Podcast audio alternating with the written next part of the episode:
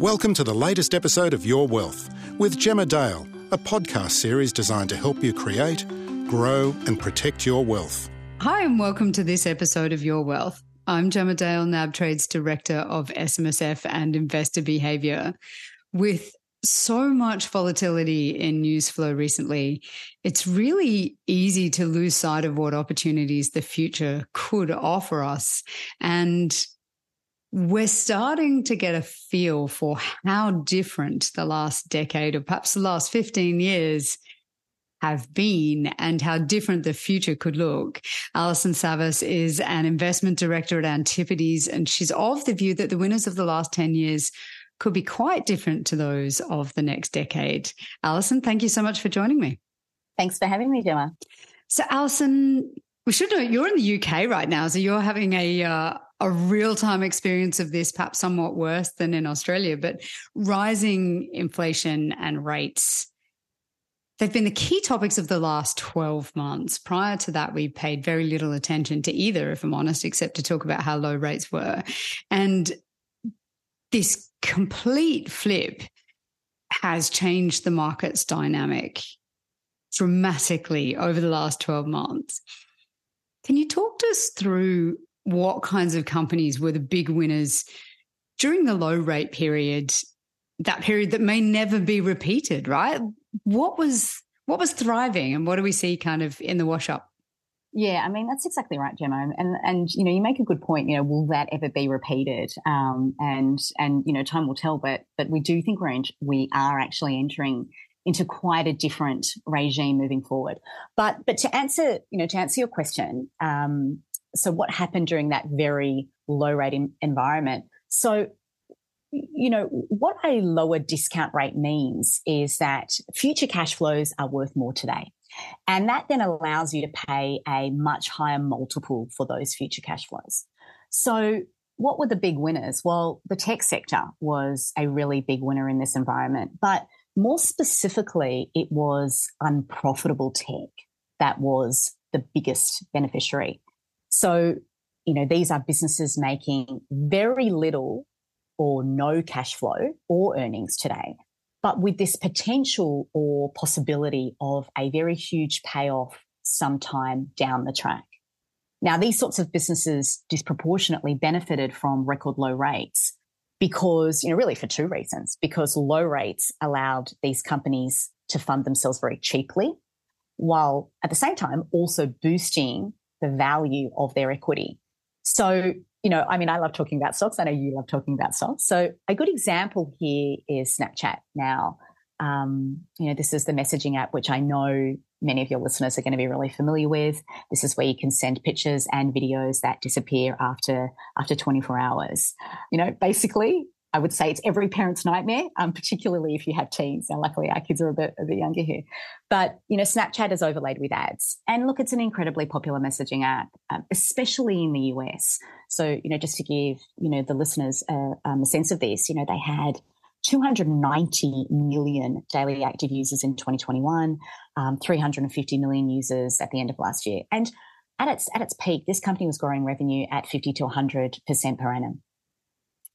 But then the competitive landscape changed. Um, you had TikTok into the scene and it started growing very quickly. And while it's not an identical business to Snap, you know, what it did do was it started increasing that competition for eyeballs and, and share of time spent, you know, how we spend our time on handsets and tablets. And, you know, Snapchat really started taking a lot of that time and, and that share of eyeballs, particularly in the US. And as a result of that, the ad spending on TikTok really started to accelerate. So despite that change in the competitive environment, the market was still prepared to pay 25 times Snap's for revenue. This company didn't have earnings. It was priced at 25 times the revenue. Now, of course, you know, fast forward to today, we know what's happened with TikTok and that competitive landscape. And today that stock is only priced at three times revenue. So, you know, you've got a company that went from being, you know, a share price that was $80 per share to today now being only $11 a share. So what happened to Snap isn't new news, but I think it is a really good example of what low interest rates did to the investment environment. You know, Snap was an example of a fast growing industry and zero interest rates attracted a lot of capital, which attracts a lot of competition. That competition hit that company, you know, it hit Snap's growth rates. Um, and then now, on top of that, we've had high interest rates, and that's meaningfully reduced today's value of Snap's future cash flows. And, you know, you can see that end result was, you know, really substantial derating. It's such a great example. And I'm sure you, among others, it's been such a weird time. Perhaps not so much recently, but you know, for a decade before that, going, why, why are we paying so much for these companies? They couldn't possibly ever become profitable enough to justify some of the multiples people were paying. And yet there have been some companies, just a handful, right? But they have, they've gone from that profitless growth to very, very profitable growth and sort of come out the other side. Do you think those will continue to hold up? Look, I think, you know, you're right, Gemma. Like you've got to be selective. You know, there will be those gems that do transition. They make that transition to, you know, really strong businesses. And even though the multiple may be high today, if you can pick those winners that do make that transition very successfully, and you you are prepared to have a you know a three to five year or, or a bit of a longer term investment horizon, you can see those growth rates increasing, but those valuations falling down the track. And so we absolutely do think that there is a place for that sort of business um, in a in a pragmatic value portfolio, which is which is our investment philosophy. Um, look, I think, you know, what we've seen, we have seen a bit of a reversal in this trend. So if we take a step back, you know, we had this massive derating in, in particularly in unprofitable tech last year. You know, that was what really played out in 2022. And we have seen a bit of a reversal in the last couple of months where, where big cap tech has outperformed. And, and look, I think there are a few factors at play here. Um, you know, the first is, look, you know, you, you touched on it in your intro, we've got these concerns over um, you know, these pretty big concerns over instability in the US banking system and, you know, and what that might mean. And, and, you know, we've seen the market start to, to price in Fed rate cuts. And the market is also showing a preference for defensive businesses with strong balance sheets and strong and predictable cash flows. So, you know, these are stocks, um, you know, stocks with these types of characteristics can be a really good hiding place in term in during times of uncertainty. So I think, you know, across the tech space, you know, what you've really got to, um, I think what the key issue is, and really this is across any sector, isn't it? You've just got to, you've got to be very selective about what you own and, and really own businesses that are, you know, a, a, a you know, a good quality businesses with strong moats and are available on attractive multiples. Now, in terms of that big cap tech space, are all big cap tech stocks going to be winners? Um, look, I mean, I think what we've we've got to remember is, is that the US economy is slowing. You know, companies broadly are tightening their belts. Consumer spending is slowing. And this is going to impact the growth of, you know, of, of all firms. Um, and, you know, I think sometimes we think these big cap tech firms are very defensible and in a different area in a class of their own, perhaps, but they're not going to be immune from, from this. Um, and I think what, what we are observing is some of these mega cap tech businesses are becoming more cyclical. And what I mean by that is they're becoming more sensitive to the economic cycle. And that's because they are maturing. Uh, and a really good example of this, um, we think, is, is Apple. So, you know, I think this is a very, very, very loved company.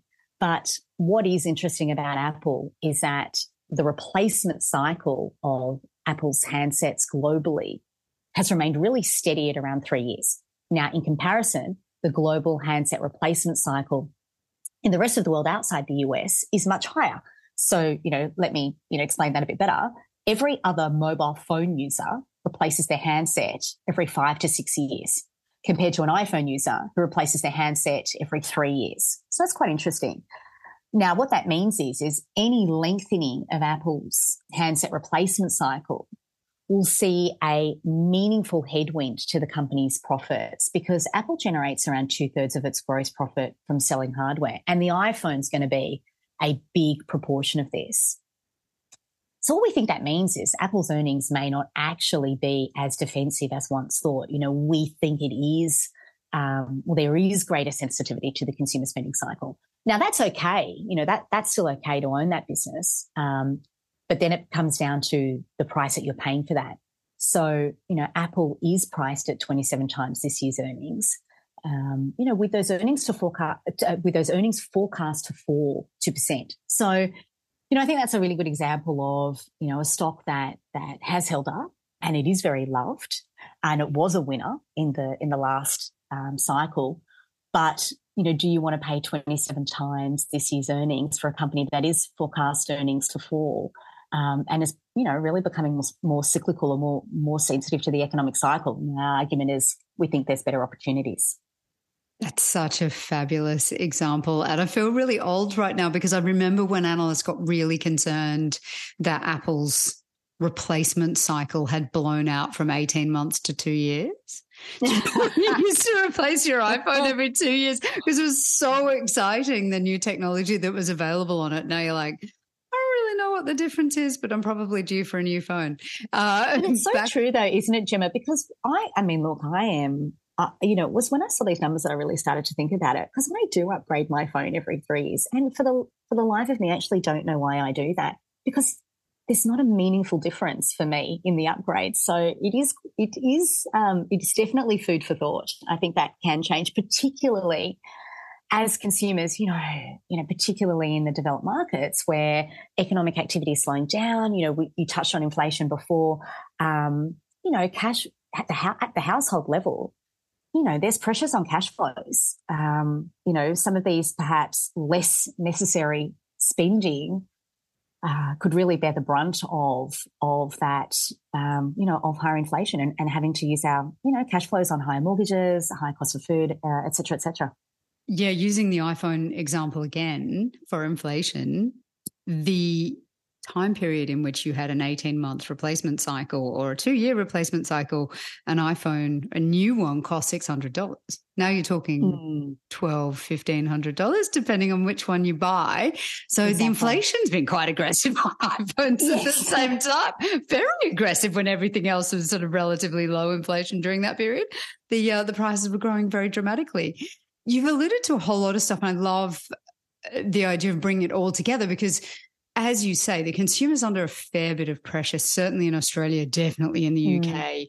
In the mm. US, there's little bits of data showing increasing weakness in the consumer.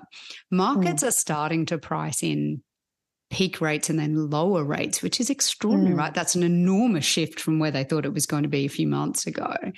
And yet, equity markets, you know, they've come off quite heavily depending on what you're looking at, but they're still holding up relatively well. They're largely flat from the beginning of the year after that incredibly strong January. They've they've tapered a bit. Mm.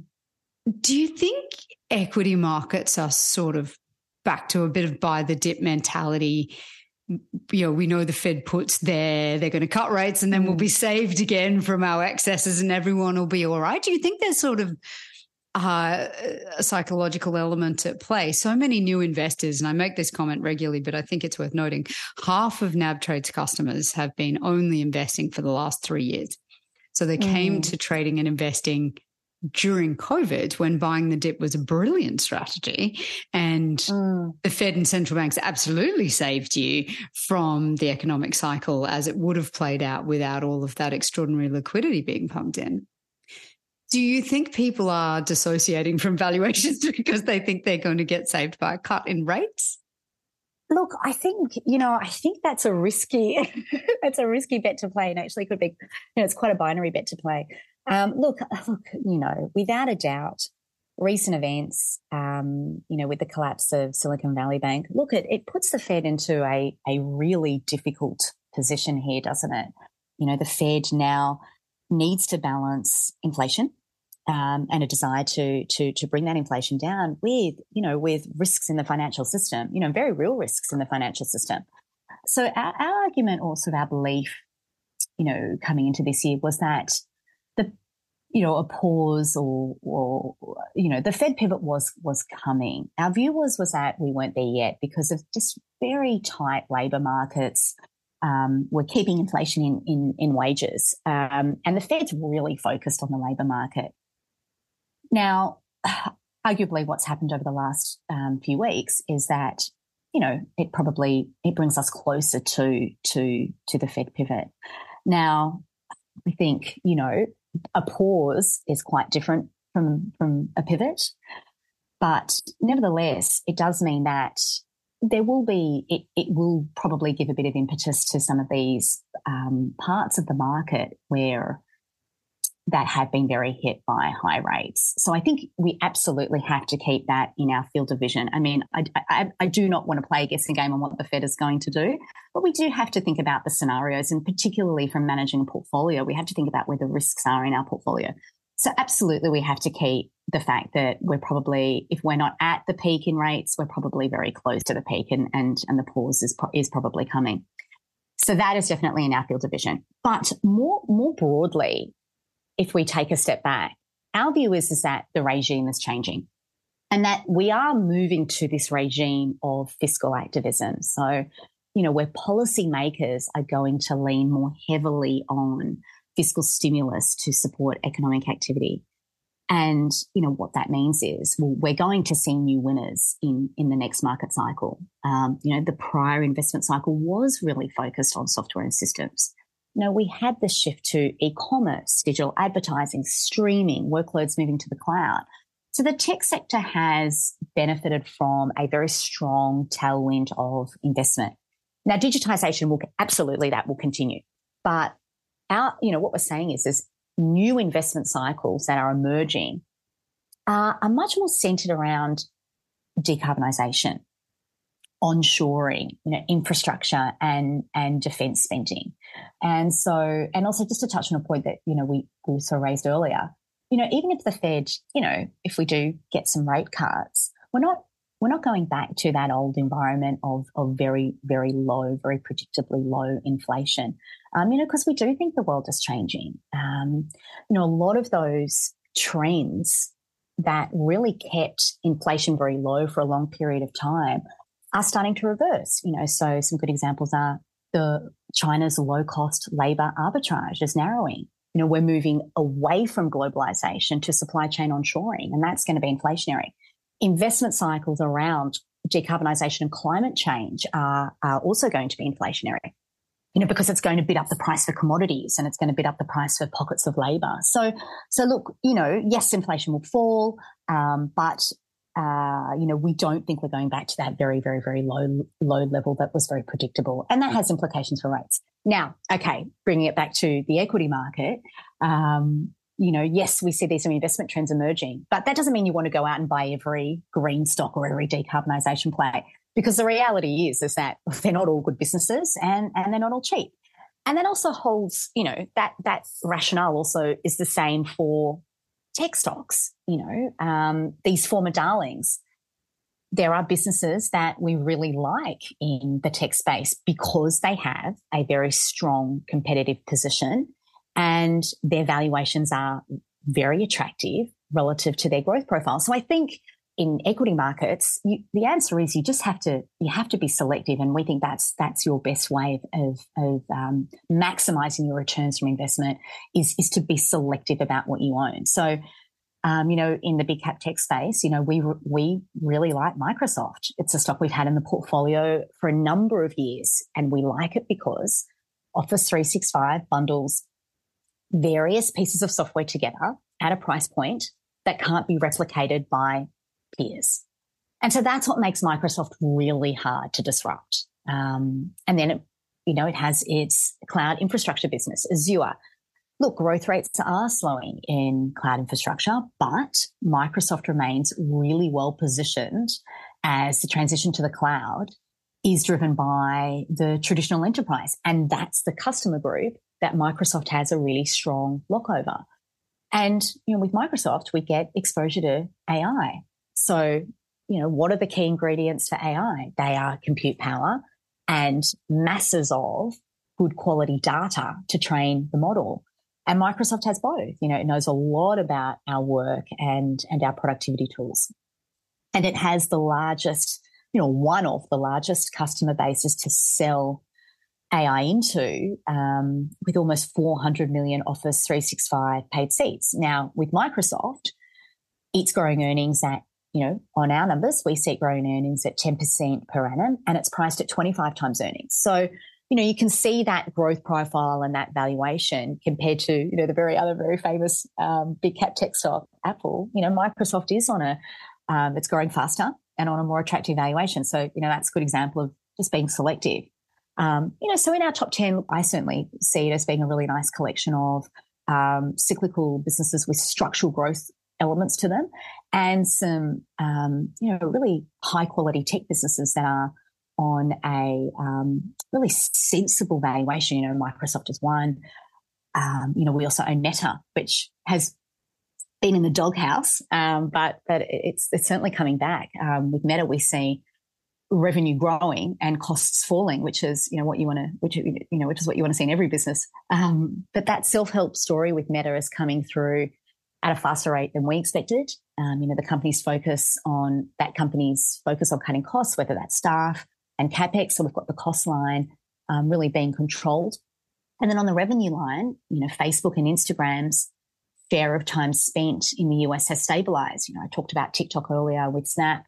I mean, you know, TikTok did take share from from Facebook and Instagram, but what we're seeing now is is that Facebook and Instagram, you know, their their share of eyeballs, you know, is is very steady, and you know, the company's efforts around building engagement and customer stickiness with the Reels product, which is you know Meta's uh, short form video product, which is obviously what competes with TikTok, um, you know, the efforts there to, to build that customer stickiness are really paying off. Um, monetization has already started to increase. And the next step will be that it will increase further on that particular product, which is very positive for revenue. And the company is developing, you know, other products like click to messenger ads. So, you know, again, with, with Meta, we see this company growing at around 20% per annum, but it's priced at 13 times earnings. And that includes the losses from Reality Labs, which is their, their, the metaverse. And on top of that, you've got the company buying back stock. So, you know, we, we, you know, I mean, on that investment thesis, what I, what I, hopefully what I've shown there is, is, you know, we don't need TikTok to be sold for the, the thesis on, on Facebook to, to work and, and to make money out of that stock.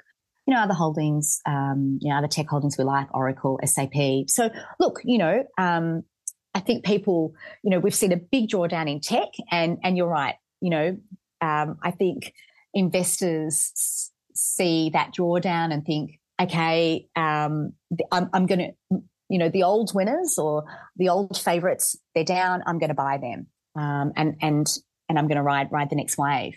And so, look, yeah, we own Microsoft, we own Meta, we own we own Oracle, but um, you know, we remain significantly underweight tech and and even um, mega cap tech because we do think investors really need to look beyond those prior market darlings. You know, look, there are going to be exceptions, but broadly in tech, we do see a shift in competitive dynamics. Um, we think that's accelerating, and that is going to weigh on multiples. Um, so, yeah, I think uh, the next decade will will be very interesting. Those examples are so interesting and you've your company's made the comment many many times it's sort of time to be contrarian which is very interesting in the context of the kinds of megatrends you alluded to, the changing shape of which tech companies are going to continue to be valuable. But you talked about onshoring, which is a story we've been talking about for a bit. Uh, I love your note that it's going to fuel inflation because I think it's one of the things that we we try not to face into, right? It's far more expensive to do things at home than offshore. That's why we started offshoring Absolutely. in the first place. Absolutely. So, thoughts on who are going to be the big winners in that space? Decarbonisation as well. I know everyone listening in Australia, we play decarbonisation by buying lithium companies. If I look at our database, that's been their play. How do you look at these things as a as a contrarian, knowing that there's plenty of other people also looking at these themes and these trends and going, "This is how I'm going to play them." Uh, look, you, are absolutely right. Gemma. And I think that, you know, it is those, I do think investors, um, you know, this next cycle is going to be those emerging investment trends. You know, we, have touched on earlier, decarbonisation, the supply chain onshoring, um, you know, spending on infrastructure, whether that is traditional infrastructure or tech-based infrastructure. Um, and, uh, you know, so yes, absolutely, we need to be positioned for those trends, but you know, we certainly in our portfolio, and, and I've got some great examples for you. Um, but there are ways to play this without paying, you know, what we like to refer to as nosebleed valuations and buying very good quality businesses. Um, so I think we can't ignore the big picture. you know, this is where policymakers are going to focus their fiscal stimulus. And look, it's already started happening. You know, when you look at what's happening in the US, the US has really been, you know, first mover here, the Inflation Reduction Act. It supports $400 billion worth of investment in energy transition. And Europe is in the process of finalizing its own version. And then, you know, in terms of onshoring, we've got the the US has got its CHIPS Act, and and that whole um, you know you know um, piece of legislation is designed to encourage um, you know the likes of TSMC, which is Taiwan Semiconductor Manufacturing, and Samsung Electronics to build leading edge chip manufacturing in the West. Now, this is just, you know, when I'm talking about leading edge chips, these are the most advanced chips. So, you know, to br- bring that production in the US, because at the moment it's, it's, it's all centered in, you know, in, in Taiwan and, and a little bit in, in Korea. So these are the investment cycles that we're really excited about. And we've got around 30% of the portfolio invested in these. Now, you know, you called out, um, Gemma, you know, in Australia, your clients are looking at lithium. Now, I think I'm hoping, I'm really hopeful here. I can give some, um, give your listeners that some, some new and interesting ways to think about decarbonisation. So the way we think about it at Antipodes um, is four buckets. Um, so that's how you know we think about decarbonisation in, in four groups. The first step in decarbonisation is gas. I mean, gas is the key stepping stone en route to net zero because gas has half the emissions of coal per unit of electricity produced. So, you know, Antipodes is a global investment firm. So we own um, French listed energy business TotalEnergies. And we own it because it generates half of its upstream profits from natural gas. And it's, you know, most importantly, it's pivoting to decarbonisation. So half of its capex is going towards renewables and hydrogen and other transition technologies like biomass. And the other half of its capex is going to increasing its tilt to gas. And we can buy that company today on a 15% free cash flow yield. It's a very attractive valuation. So we've got gas as our first bucket. Our second bucket is materials. So I'm going to give you a great alternative to, to lithium. So the material we really like is copper, and we own it via a company called Teck Resources. Now, why do we like copper? We like it because EVs require four times the amount of copper to electrify the powertrain, and the grid requires 10 times the amount of copper as the grid needs to connect renewables. So why do we own Teck? Teck has the fastest growing copper production amongst all the majors and the assets are in Chile. So we feel relatively comfortable investing in that, in that jurisdiction. And even more importantly, Teck's assets sit very low on the cash cost curve. So that's our second bucket. Our third bucket is utilities. So that's a little bit more obvious. You know, we own utilities that are greening the grid. And then the fourth bucket is our exposure to, we call them the enablers. So these are the companies that will facilitate a reduction in carbon emissions. So a company that we really like, and it's recently gone into to um, we've owned it for a little while, but we've we've, we've been buying it recently, um, and it's gone into our top ten. Is a company called Siemens Energy, and we think this is a great way to get very broad exposure to the energy transition without paying a you know a ridiculous multiple. So, what is Siemens Energy? It is it's the global leader in wind turbines, gas turbines um, and grid transmission equipment. So a big winner in this decarbonisation investment cycle. And, you know, Gemma, I was looking at the numbers. Some of these numbers of, the investment that, you know, globally we need to make to meet these um, carbon emission targets is just phenomenal. Um, you know, to meet the 2030 um, targets, the annual installation of offshore wind turbines needs to increase seven to eight times. I mean, you know, that's an enormous number. And, you know, one of the reasons we like Siemens Energy is it has 65% share of that offshore wind market. So, you know, when we're talking about offshore wind, these are those very, very, very big wind turbines that are out in the middle of the ocean where winds are stronger and slightly more predictable. You know, so so great Siemens Energy, great way to play to play that. Um, you know, really, when you think about those numbers, uh, decarbonisation can't happen without a significant step up in the investment of offshore wind. Then the company also has its gas turbine business. And I've spoken about how, you know, we see gas fitting in that journey towards net zero. But actually, the opportunity for gas is probably much better than what the market realizes because, you know, as we know, when it comes to renewables, you know, the sun doesn't always shine and the wind doesn't always blow when you need it. So for every megawatt of renewable energy, you actually need at least half a megawatt of reliable backup generation. Now, you know, so everyone thinks batteries. Well, the problem with batteries is they need to solve for some pretty difficult issues around scale. You know, uh, it's a lot of materials. So until that is resolved, gas is actually a very viable low carbon option for backup power generation. And Siemens Energy's gas turbines can be decarbonised with the co combustion of hydrogen. And then we have the grid. Again, um, a lot of investment needed in the grid. Um, the numbers are around that investment, annual investment needs to at least double by 2030 because the grid needs to be strengthened and extended to connect and distribute renewables. So, you know, with Siemens Energy, there's there's really a lot to like about this company. It's going to be a big winner in a low carbon world. It has large market shares in parts of investment where we see it investment meaningfully increasing. And today we can buy that business on five times uh, 2025 EBITDA. It's a very attractive valuation. So that's how we're thinking about, you know, that that's a couple of examples there of how we we're positioning for decarbonisation in the portfolio. Now, the other area of investment that uh, you know we're we're pretty excited about is um, it is it is the onshoring and it's also connectivity and compute.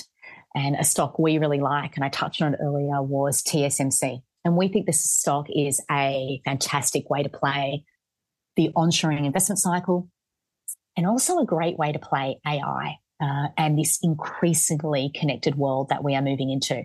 So, as I mentioned, TSMC makes those leading edge chips for semiconductor companies globally. And what we really like about TSMC is that it has a near monopoly status at the leading edge, so at that very advanced edge. So you've got TSMC, um, Samsung Electronics is a very a very small second player, and then that's it. You know, at the leading edge, we've even seen the likes of Intel bow out of the competition because they simply can't keep up. So we love the competitive structure.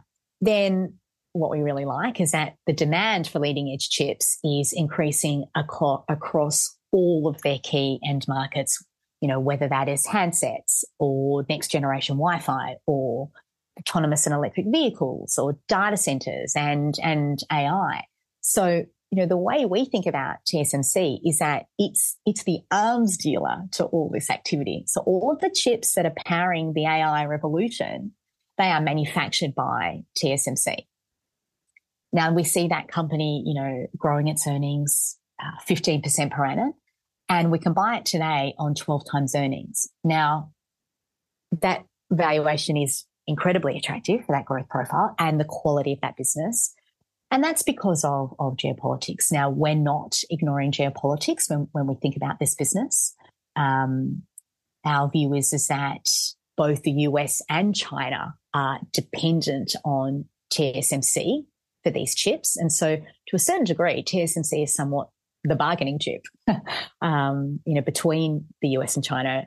And at 12 times earnings, we think, we certainly believe that we have, you know, that, that, that the valuation is more than, um, more than accounting for that geopolitical risk. So in, in Antipodes language speak, we do believe that we've got the margin of safety at that valuation. And we do think that the market overly focuses on geopolitics for this particular um, business and, and is missing the fantastic qualities which um, you know which I just spoke to. I love that example, uh, and I think there are many of us who love that company. But I, have never heard it referred to as the arms dealer before. Maybe I will think about it in that way from now on. You'd fail any ethical tests, so perhaps don't put that in any of your writing. Uh, suddenly gets booted out of all the ESG portfolios of being an arms dealer. Um, you've mentioned geopolitical risk, and it's just roared to the forefront of everyone's minds over the last 12, 18 months with the invasion of Ukraine and so on. And it applies clearly not just in Taiwan. Uh, there's so many areas we have to think about that. And I've alluded to the ESG considerations. How do you look at those issues? What do you like and what do you worry about? Yeah, look, um, you're right. You're right, Gemma. I think that we are in pretty challenging times. Actually, I feel like I've been saying that to every client for the last three years, but you know, it feels like we are in in a pretty challenging market. And I think what we need to do is, as investors, we we need to bring it back to basics. So, you know, Antipodes is a pragmatic value manager. So, what a traditional value manager often does, um, or will typically do, is just we're to owning low multiple stocks with an expectation of mean reversion. Now, the challenge with investing in that type of way is, um, you know, is that often stocks, you know, what you're missing is structural change in an industry. And I think, you know, the way the world is evolving, we just cannot ignore that disruption is very real. So, you know, what I mean by missing structural change, and that's when a business becomes very cheap because it's being outcompeted or worse, permanently impaired by its competition. And so those companies are cheap for a reason, and they are the classic value traps. And so at Antipodes, our view is, is that you do not want to own those sorts of businesses, no matter how cheap they get or how low that multiple is. So instead, as I said, bringing it back to basics, what kind of businesses do we want to own that stand the test for time? We look for resilient businesses that are cheap relative to their growth profile. And, and that is at the heart of what we're doing when we're putting our portfolio together. So as you can see from some of the stocks that we've discussed today, now, our portfolio contains a collection of stocks across that growth spectrum. Um, you know, we do have exposure to more to those GDP like growers. You know, uh, when I called out TotalEnergies, the gas stock, you know, that is a GDP plus like grower, but it's on a very attractive multiple for its growth profile. And then at the other end of the spectrum, you know, we've got a Microsoft, um, which is on a higher multiple, but still cheap relative to its peers and relative to its growth profile. And then we've got a range in the middle um, as well. So I think in this time of uncertainty, um, you know, or you know whether it's talking about where rates are headed, whether it's talking about inflation, whether it's talking about geopolitics, I think if investors focus on owning resilient businesses that are on attractive valuations relative to their growth profile, you know, they are going to have a portfolio that looks that looks good or, or, or returns that look good over the next three to five years. Now, I've spoken a lot about individual stocks. But if I take a step back and, and perhaps I'll just give you a, a, a quick view on regionally where we're laying our bets. Um, look, we, we remain underweight the US, given what's happening in the US with the collapse of Silicon Valley Bank. You know, we could see real stresses appear in the financial system, and that has implications for credit creation and it has implications for economic activity. And that isn't priced into US equities today. I mean, we think it's actually remarkable that analyst forecasts still imply US earnings will be relatively flat compared to last year, given everything that is going on. And the index, at an index level, um, uh, you know, the S&P is priced at 18 times earnings. Now, we think earnings at an index level can fall 10 to 15%, and that would see US equities priced at more like 21 to 22 times. And that's a 15 to 20% premium to historical valuations. So we are underweight the US there. Now, we remain comfortable with an overweight to China. You know, China is reopening. Uh, it's emerging from recession. It is in a very different part of the economic and policy cycle relative to the West. China's loosening while the West is tightening. And China's been in an earnings downgrade cycle for the last few years. And valuations are now down at 11 to 12 times earnings. So, you know, we've been through that downgrade and valuations very attractive.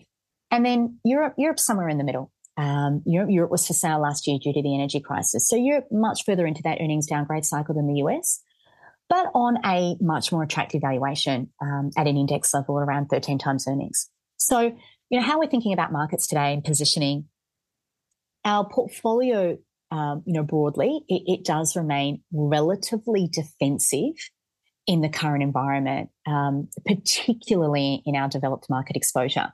Now, where we have taken exposure to cyclicals or that more economically sensitive part of the market, it's those cyclicals that will be the beneficiaries of um, these new investment trends, which, you know, and these are the companies which will be tomorrow's structural growth winners. And, you know, I talked through those examples of um, Siemens Energy and, and TSMC. So uh, you know, look, that's how we're positioning in a broad sense and, and in the current environment. And, you know, uh, uh, I hope I've given your listeners, Gemma, um, some, some stocks to, to go away and, and have a think about.